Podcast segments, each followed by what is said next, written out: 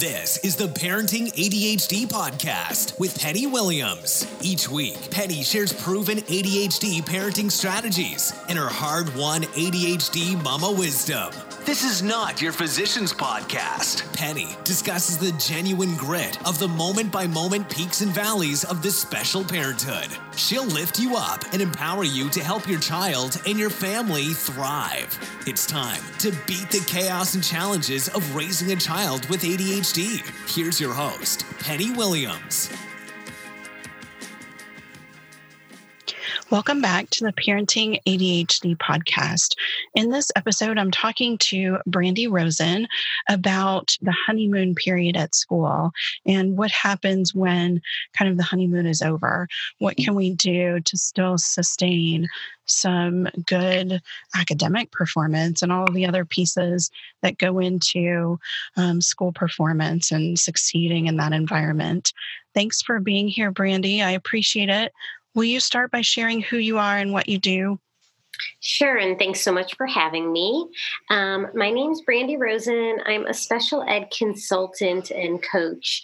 Um, and what I do is I work with families, really helping them navigate the um, maze of special education and and find their way through so they don't have to do it alone. Um, I I really believe strongly that when families and schools work together, that kids succeed. And and I'm yeah. a strong I'm a strong believer in public schools. Um, I I've worked in the public school system for 30 years. Um, and I, you know, I believe in it. And I, I believe that, you know, when parents are allowed um, a voice at the table, that kids really thrive and do their best. So, um, you know, kind of in my perfect world, my idea is that there wouldn't be like a our side, your side, that we yeah. would just all come together and do what's best for kids. So um, I work with families. I also develop curriculum and trainings for teachers, um, as well as for um, parents in the areas of behavior, autism, um, IEP, special education, things like that. So I kind of I kind of cover it all. But um, working with families, I really help them, you know, understand the system, navigate the system, um, you know, be there for IEPs, help them develop IEPs, and then, you know, kind of all the behind the scenes work as well. Yeah, such important work. And we need more advocates, really more educational advocates um, to help with the load. I think uh, there's just so many families that need that assistance and help navigating the school environment when your kid doesn't learn in the way that it's designed for students to learn. Right. And it's just such a it's such a big world out there and um, you know we have this expectations this expectation that parents are supposed to become experts um, in this particular field though we wouldn't really expect that in any other field. So you know if your if your child needed medical care, the expectation wouldn't be that you would then all of a, all of a sudden become the expert in all medical issues. You would have people support you that know more than you or that can help you through in a way that fits you. Um, but somehow in education, we kind of have this expectation that parents should just know everything and be able to do it with no problem. And it just you know it's it's a lot. It is a lot. It's it's an unbelievable amount to try to navigate. And, you know, when you aren't educated on it, it makes it much harder to advocate for your child appropriately. You know, I, and, I, and a lot of schools don't really understand the law. And so if they give parents erroneous information and parents don't know that, you know, your kid's not getting what they need and what they're entitled to. So, it's a very complex thing to navigate for sure. Um, but I wanted to talk today, just in general, about how we manage when things start getting harder. So I had talked to you about talking about the honeymoon period of a new school year because for us, in in our experience it's always pretty great at the very mm-hmm. beginning of the year there's a new teacher there's new kids you know it's somewhat exciting which is stimulating which helps the adhd brain focus. So really their adhd probably isn't um, impacting them as much in the classroom negatively right at the beginning but then slowly but surely every single year for us we get to you know early fall mid fall somewhere in october and things start kind of falling apart. We start to slide back to um, the way things normally go each school year, slide back into that more difficult space. Um, so I wanted to have a conversation about what we can do as parents to help in those situations. How do we um, get the school on board? What kind of strategies can we use to keep things moving forward more efficiently? Well, I think yeah, I mean that that happens I think in in in so many so many different cases. And I think one of the first things to think about is because we kind of know this is always going to happen or most likely will happen is to not really fall into sort of the honeymoon trap. Um, yeah. because then we end up kind of we end we end up a, a, couple steps behind before we've even gotten started. So um, I think you know even just sitting down with your child, sitting down with, and then having some self reflection on that um, that that though it will start, you know, we expect it to start out easy. Um, the demands are less in school. There's a lot of variables that go into why the beginning of a school year um, goes a little bit better. But mm-hmm. to remember that that from the beginning, we need to start with all the things that we know work, even when we don't, when they're not necessarily needed.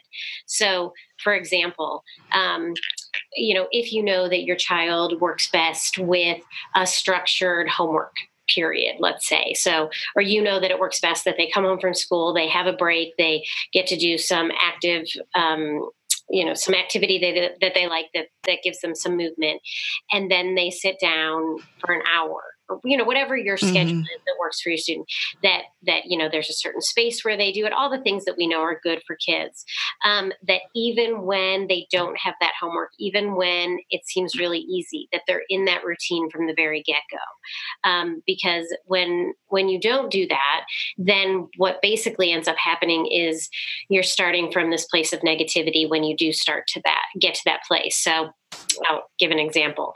So if if you know that you know a certain space in the house works best on homework and that a certain amount of time works best but at the beginning of the school year you're letting them you know sit wherever they want for as long as they want and break it up into different pieces and whatever because there's not very much homework right. then once it gets to the point where they're struggling and you start to implement that same rule again then it seems like it's coming from a place of negativity or punishment as opposed to if this is what we always do and this is what we're going to do because it's good for you you know? Just like you have to eat your broccoli you also have to sit and this is the area you do your homework because it works for you. Right. um, I think some of that from a family perspective is really important and that I so many times I I start meeting with families around this time of year and what they when they explain it they say well we weren't doing this because it was going so well. We weren't doing this because it was going so well.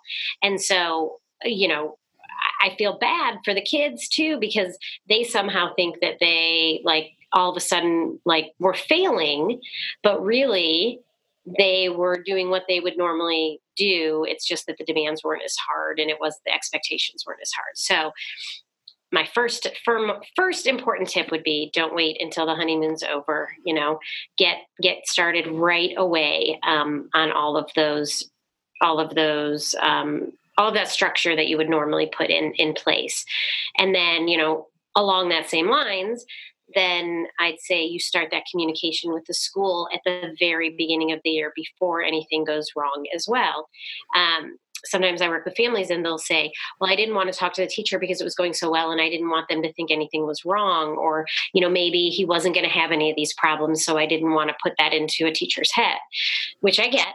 Um, but what happens is when the teachers start to see these problems, they're kind of shocked because they think, wow, you know, this is so different. I didn't, this isn't the way this child was behaving and something must be going wrong.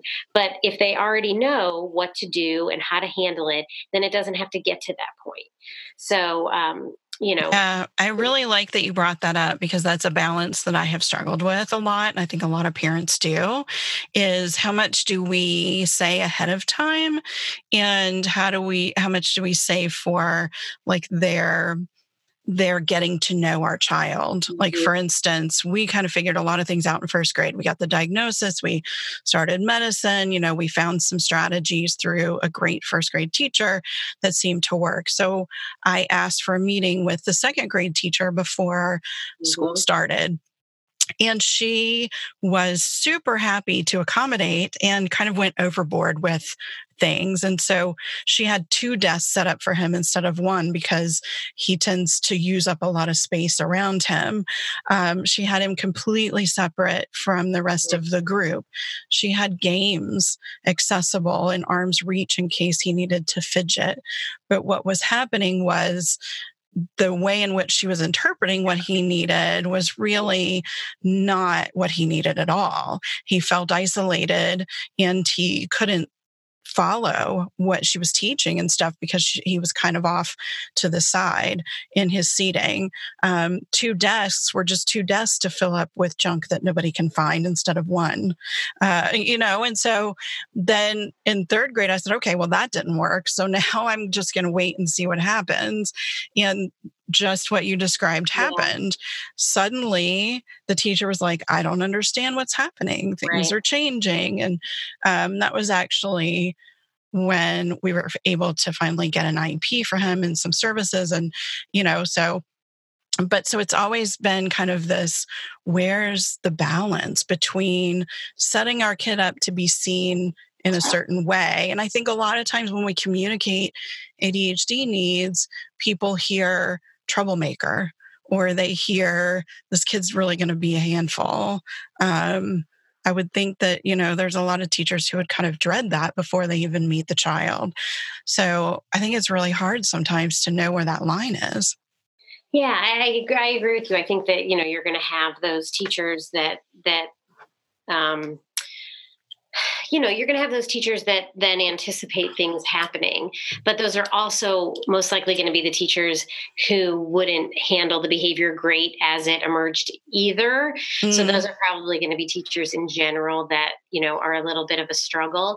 I think that like you know your example with the second grade teacher to me that's still like to me like that's a great story because she was trying and so that's where the homeschool communication comes in so strongly where mhm. you know you're able to then as a parent jump in because they're so open and willing clearly because she was willing to do all these you know great things but it just wasn't quite right Yeah. that you know to be able to jump in and say oh my gosh you know we appreciate you so so much you know your willingness um, let's tweak this a little bit to really make sure it works you know Yeah. and so um, i think that that kind of that that kind of communication is so important and, and i really do think i mean this this is my um, maybe off the beaten path belief on this but there are certain um, disabilities and behaviors that for whatever reason people um, people think that um, their kids are going to be judged negatively about. And i get that because a lot of times they are the behaviors that kind of interfere and those are you know often adhd kinds of behaviors. Um, but like uh, you would never um, if your stu- if your child had a disability like being blind or something of course this is an exaggeration you would never um, go into it thinking well i'll just see how he does. You know like i'll just i'll just let him go to school. I won't tell anybody and i'll see how he does. Yeah. because obviously he wouldn't be able to be successful. And i look at you know adhd behaviors autism behaviors very similar to that. I think that they get categorized a little bit in a different way where people you know sometimes think they're a choice quote unquote um, and so they see them differently but it's just as much of a disability as anything else. And so this you know the amount of support needs to be the same. Um, and so you know just i think finding that communication that works and it's one of the things i i do with families a lot is i help with that first meeting with a teacher so that we really can talk it through about what do they need what don't they need what do you want what are we willing to try because it's still a reasonable it's still reasonable to sit down with a teacher and say hey this is my kid this is what usually works with him um, but i would like to try a little bit less this year you know for Yeah. example whatever. And and to say it may not go great and then and then that's okay. Like i'm you know basically i'm I, as a parent i'm giving you permission to try this out teacher and if it doesn't go well we'll come back together but i want to see if it'll work you know things like that where you mm-hmm. can sit down and say that. Um, but I, I I totally hear you. And, you know, there's a lot of times people hear the, you know, behavior or ADHD or whatever, and they all of a sudden are like, oh man, you know, now this kid's going to be, you know, a mess in the classroom and whatever. But I think the more information that teachers have, the, the more um, willing they are to work. It's one of one of the things that um, i've been finding as i do some training for teachers in this area is that so many teachers especially i mean obviously general ed teachers they come to me with pure honesty with the fact that they just don't have any idea what to do. Yeah. They they're not it's not they don't care about the kid. They just don't know they wasn't part of their training. Their yep. schooling doesn't include it. And they're like i just don't know what to do. And so then yeah it becomes overwhelming. And to me I, I appreciate that honesty. I'm like yeah i get that. You know if you if you put me in a classroom and told me to teach physics i wouldn't know what to do either and i would be very bad at it you know? But um so for a lot of those teachers the more information they get the better off they are. And so you know you as a parent not only do you bring in this information about your child but you're also you know educating them for future kids and for future students that they might come into come into contact with. So that's always helpful too yeah, and I think the language that we use to present our child to a teacher mm-hmm. at first is really important. You know, instead of saying, my son can't right. sit still or my son can't pay attention and finish a worksheet or whatever, you know, we started approaching it with first of all it was a letter from my son from his voice um, speaking to the teacher and we used the language like i need your help with or i may need your help with organizing my papers or writing um, a story or whatever your child needs help with and um, we also always included something that he was looking forward to or something that he liked at school. So you know i'm really really looking forward to having a separate science class this year. I'm really looking forward to, you know, you being my teacher, whatever it is. Mm-hmm. Um, eh, but that gives some positivity in the message with the struggle, um, with the we're going to need more help from you, maybe um, message. Now that my son is older, and I started this in middle school, I actually do a one page front only, just single page overview of his IEP. What does oh. the teacher really need to know out of that? I don't know how many pages it is now, 18 or 20 pages. What, you know, they're not going to be able to sit down and read through that necessarily. And I find that it never happens at the beginning of a school year. So I found that to be really helpful to say, you know, this is what we've already identified, but here it is in a good, digestible, quick format for you to get on board, you know, and understand pretty quickly and start going forward. That's a that's a great idea. I love the idea from your son, um, and and that was the the idea of information for teachers right away is another another tip on my list um, to simplify the information.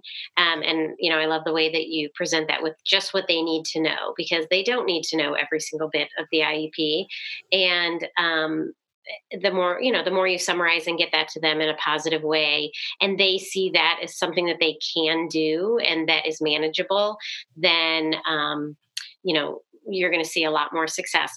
And i would often um, when i would meet with um, teachers with families, I would I would encourage them to also do some prioritizing when they're talking with the teacher.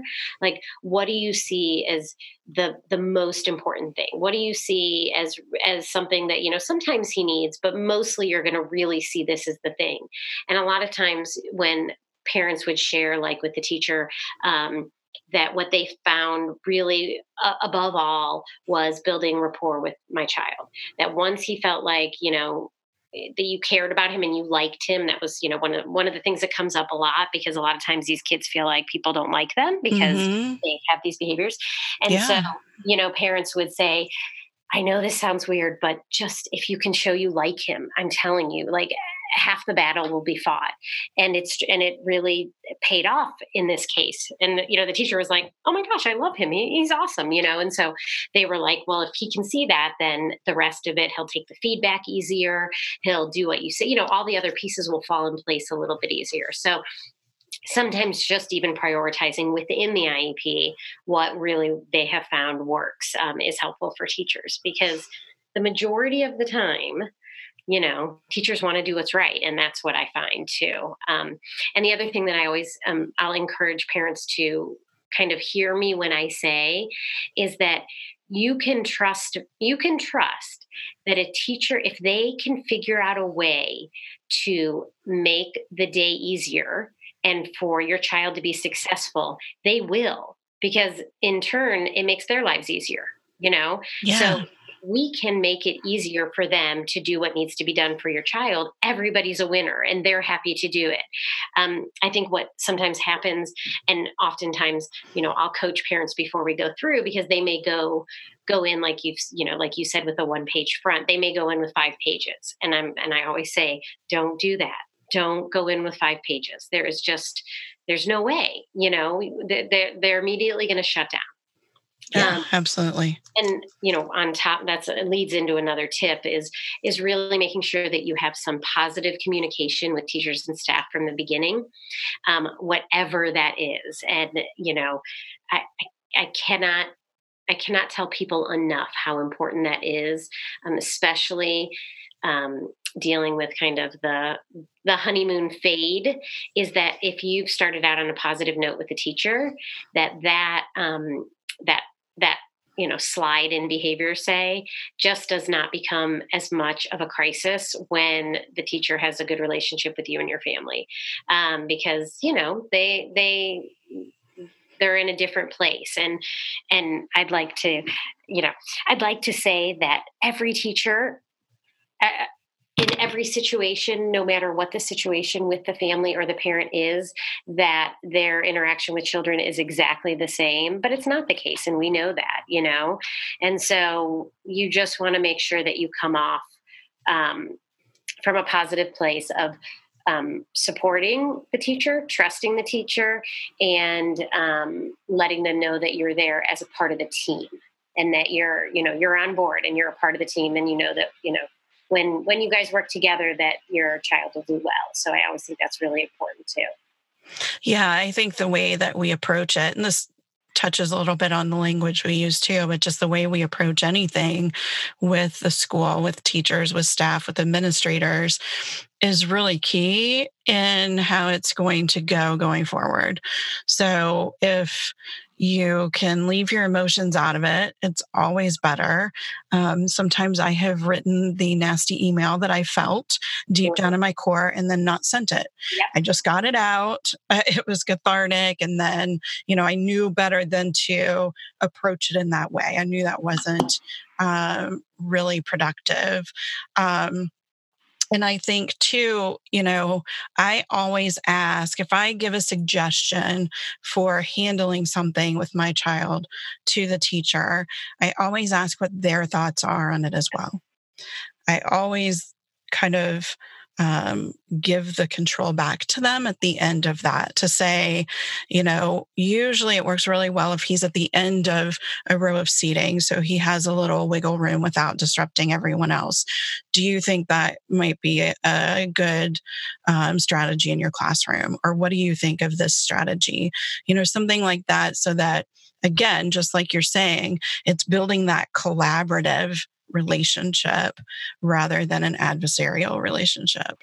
Absolutely. It's so, it is so powerful um, and so critical because there, there is no relationship that is successful when it's built on, you know, me against you, mm-hmm. no trust. I mean, it's just, it's, it's not going to work. And so it's just really, really important that you build that up and that, you know, as I, it is you know teaching is a hard job they have a lot of kids in the classroom and um, we want to make sure that we are respectful to that and, and understand that they're you know in most cases that's why i say in most cases teachers mm-hmm. are trying to do what's best and so yeah.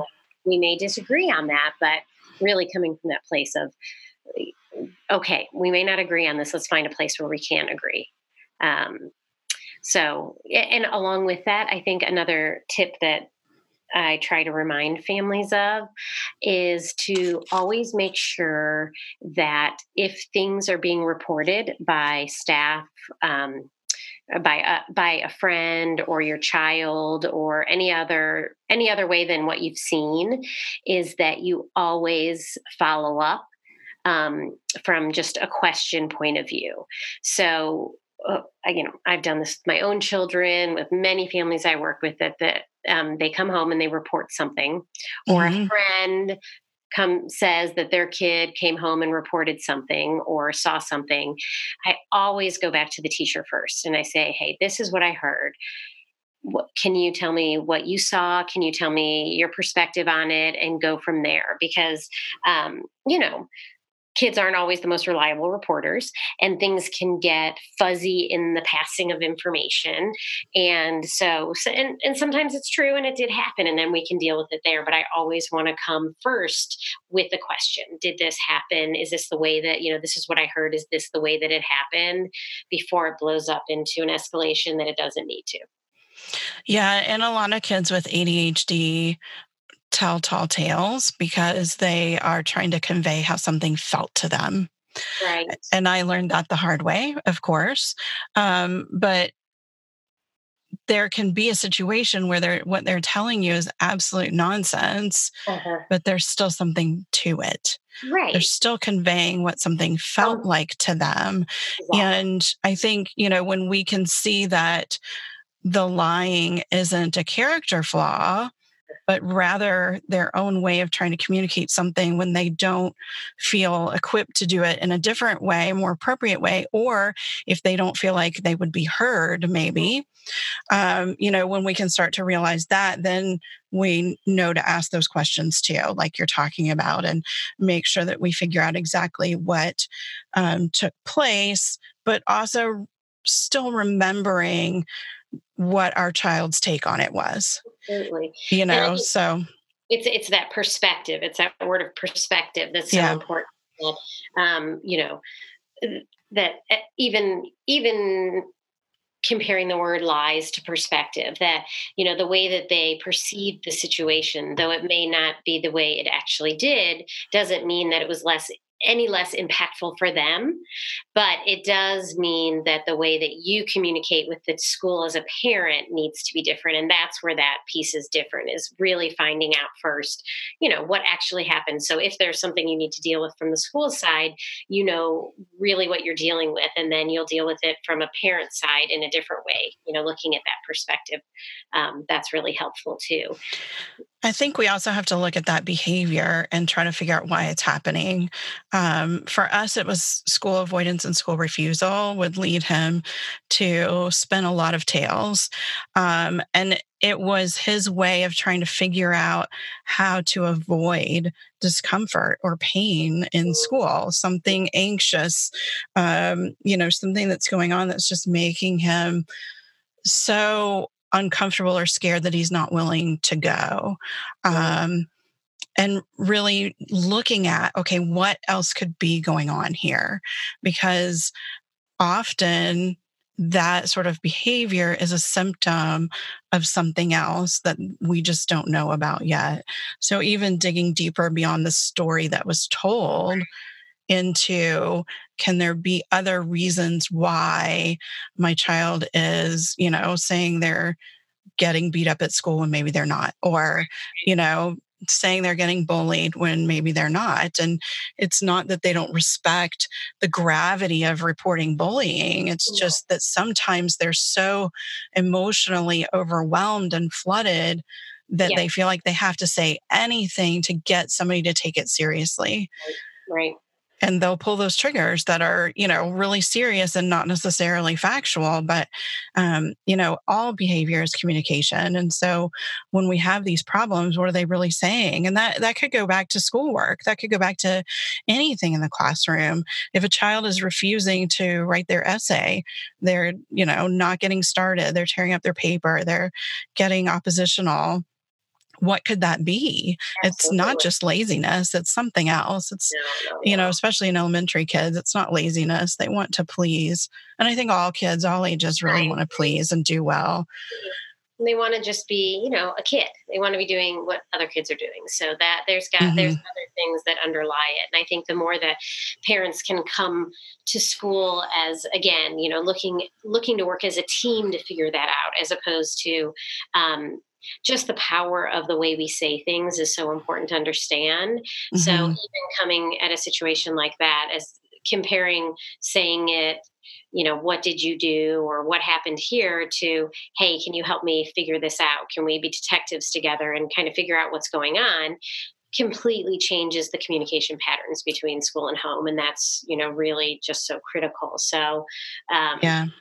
you know along with that i think the the big, huge sign posted on everybody's wall that should say "Don't panic" um, mm. is another important piece of how to really kind of rebound after the honeymoon um, ends. Yeah. Because um, you know there'll be good days there'll be bad days that this is this is the nature of all kids but you know certainly kids with disabilities there's going to be good days there's going to be bad days and not every bad day requires a panic and not every bad day requires um, uh, the level of intervention that sometimes happens. And sometimes a bad day can just be a bad day you know? Yeah yeah. Sometimes i think, I, think, I was just going to say sometimes i think we don't let our kids with disabilities um, even have the same kind of bad day that like everybody has you know? Some days you just have a day where you're just like i don't want to do anything. I don't whatever and it doesn't it doesn't turn into anything past that for other kids but for our kids oftentimes it's like what's wrong? What do we need to do? What do we need to change? And mm-hmm. um so we're my, on high alert. Yeah. yeah. right always on high alert and my advice a lot of times to parents is to breathe let's let's just see what happens. Let's not even talk about it right now. Let's give it a day or two because maybe that was just the day. Maybe it was because it was raining. Maybe it was but who knows what it was. Let's right. just see what happens but keep our eye on it but see what happens. Um, because i think that sometimes we jump into the um, you know the the post honeymoon slide um, in a panic state um, because I think a lot of times we haven't prepared before the honeymoon ends um, for for it happening, and so yeah. I think more that we prepare beforehand, then when it starts to happen, then we're there, we're good, we're ready for it. You know, we can cross our fingers and hope that it doesn't end, but if it does, we're set and we're ready to go. Yeah, it's so hard that kind of yo yo where one day they do really great, the next day not so much, and another day, you know, it could be just all bad. And it really is the nature of ADHD. It is very inconsistent because so many factors play into that.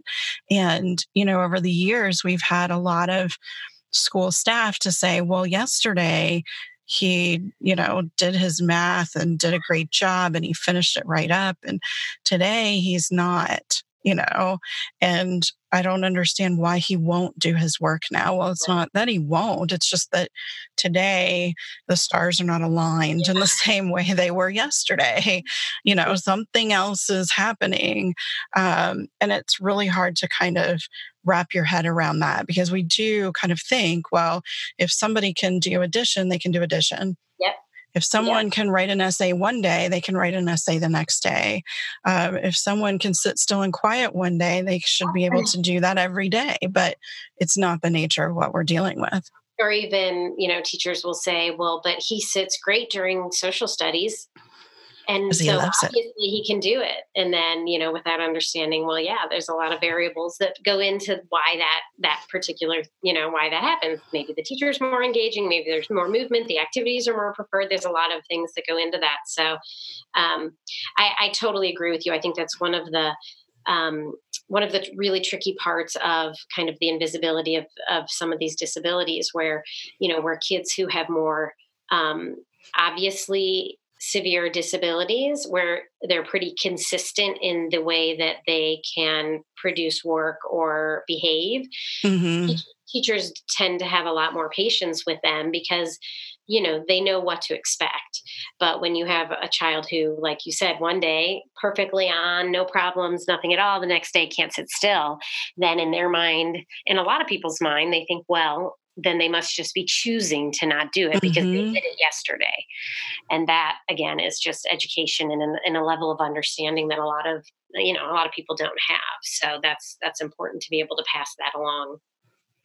Yeah. And I think, you know, when you start to see that, yes, the honeymoon's over and you've given it some time, but it's still kind of the same consistent issues have arisen, then ask for a meeting, but ask for a meeting in a way that says, I see that, you know, my child is having trouble at school now and I wanted to meet and see what we can do, what kind of strategies we can help to implement or you know some just some collaborative call for for change, right? And yeah, that's you know in my list once once you get to those meetings, I think it's important to remember to have specific questions and concerns ready, um, yeah. as well as any solutions that you have and really trying keeping the meeting focused towards those solutions because i think um, sometimes those meetings can get caught in a cycle of everything that's going wrong and why it's impossible and how this can't be done and and all of that as opposed to really kind of flipping the switch into a different you know a different conversation which is you know these are the questions these are the concerns i see. Do you see these happening? Yes. Okay so what are the solutions? How do we get mm-hmm. there? What can we what can we do? Um, you know what i know some things that might work. I'm sure you know some things because you've been teaching. And how do we come together to make you know what works for you work for my student? And and so that we don't get caught into that um, you know i call it the emotionality of the meeting where yep. where get caught in the like, but you said this this one time and he told me you did the, all of that. That is just not helpful in any way. It's all right, well, this is what we're seeing. What can we do about it? Let's work together.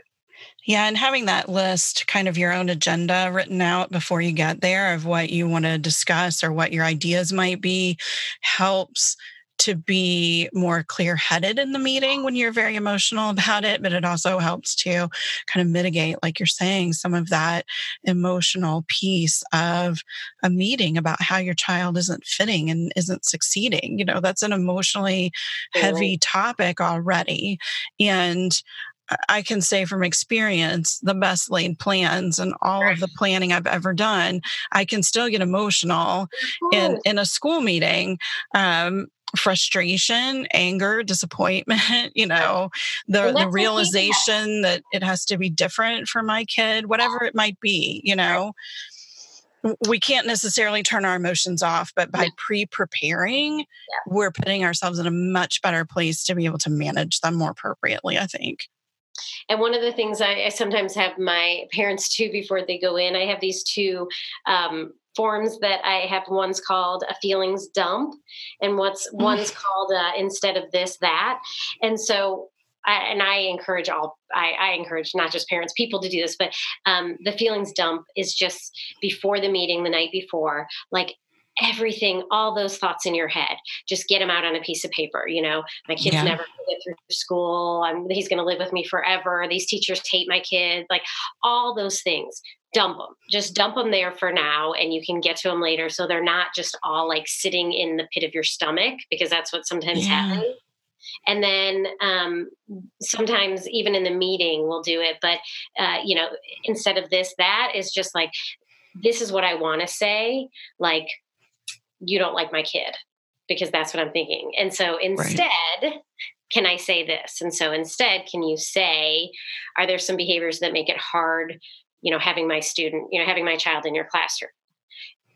that that's a different conversation and it sounds different in the meeting and it it facilitates conversation as opposed to um, leading into conflict because that doesn't yeah. ever get us anywhere so yeah i mean you can't be expected to not have emotions and not have feelings and you shouldn't i mean that's your job you're the parent um, but you but you don't want to walk out of the meeting afterwards, which so I'm sure you've had the experience and so many parents have, where you walk out and you go, oh man, I didn't even like get to anything I wanted to because I sort of got so wrapped up into, you know, whatever that was. And and now I don't feel like we got to where we need to go. So that's what I yeah. try parents avoid so that the meeting can end with some some solutions and some resolutions that they're comfortable with. Sometimes for meetings, I will ask who's going to, to attend and what the school's agenda is, if it's a meeting that they've called, um, because that can allay some fears and anxiety for me going into it. I'm not thinking of the worst spinning in my head as I walk in the room.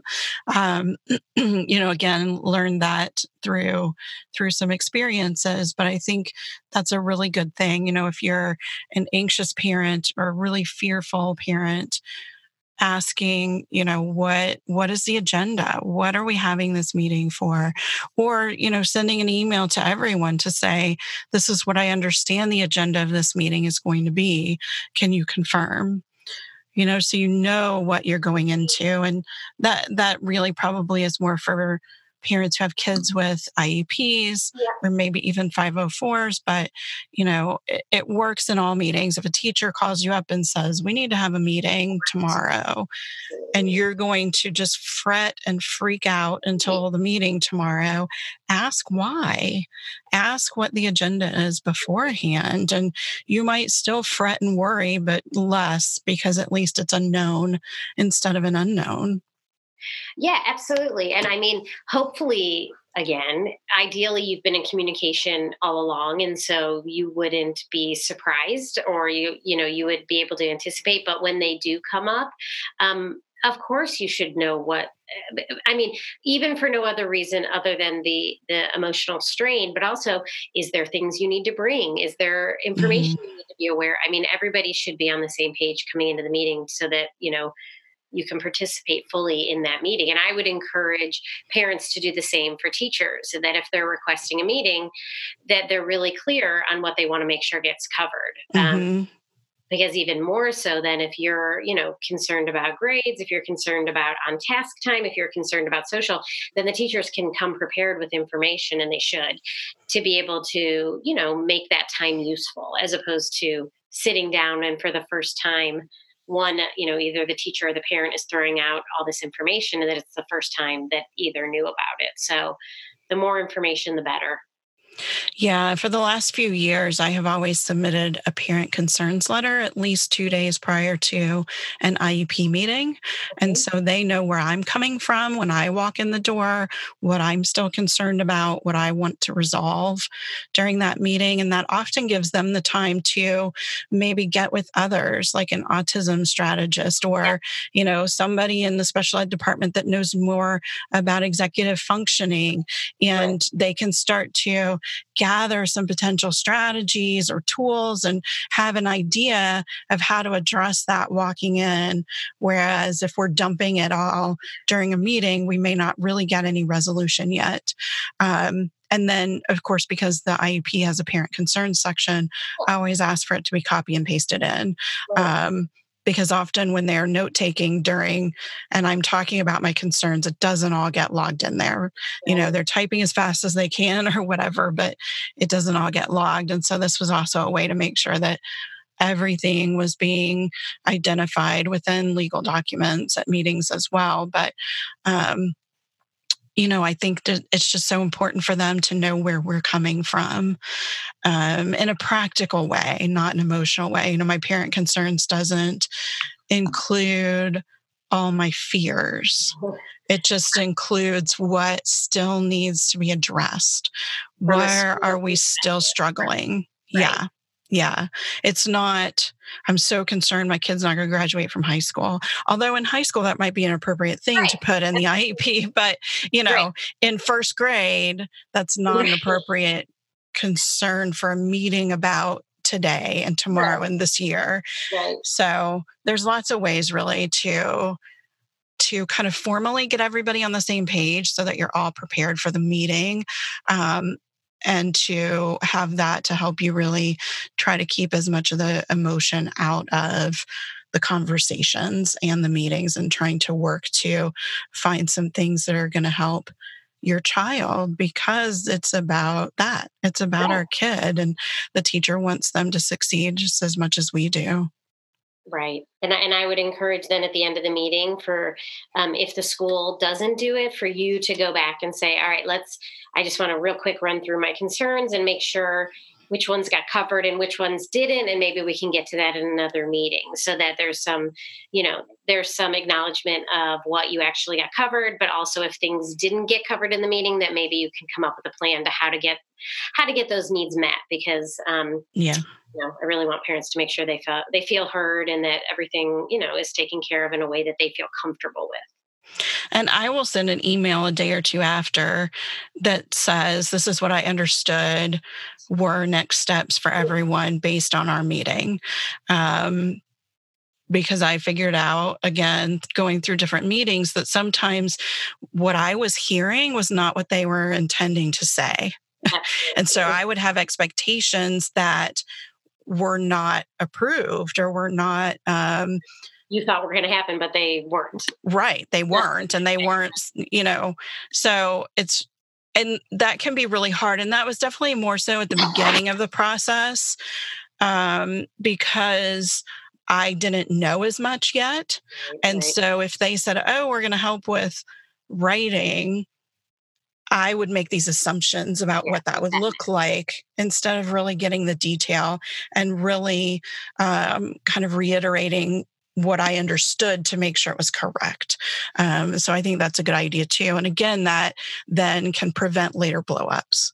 If you know if you were really expecting someone and that's not at all what was actually offered, you're going to get pretty frustrated when it still doesn't happen day after day. So, really just making sure that everybody, um, you know, interpreted everything that was said in the same way. Everybody is on the same page about what's going to happen.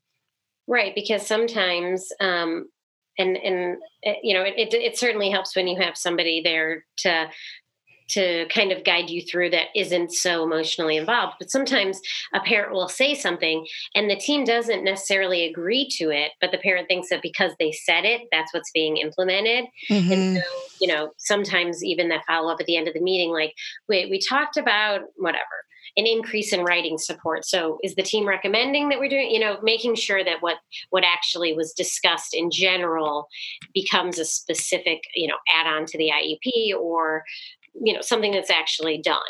Yeah yeah. What you see results. Right right. Anything else that you wanted to add? Did we cover everything that you wanted to talk about? I mean, yeah, I think that you know we did actually. Um, all of, I think the most important, um, the most important thing to remember, the best way to avoid the, you know, the honeymoon slide is to prepare before it happens. I mean, that's really, you know, my my belief system really is about proactivity and what do we do in advance to make sure that we don't get to the the part that we don't want to but then when we do you know we can take the steps we need to but the more we do to be prepared for that i think that the the um you know the better off we are. And and i think even um like i think we spoke about at the very beginning that idea uh, for your own kind of personal um, thoughts to try and limit the amount of um, expectation you put on that, you know, quote unquote honeymoon period that this is going to last, but to look at it as kind of a nice transition into what will come next, but to be prepared mm. for those next steps so they don't feel like a failure or a crisis.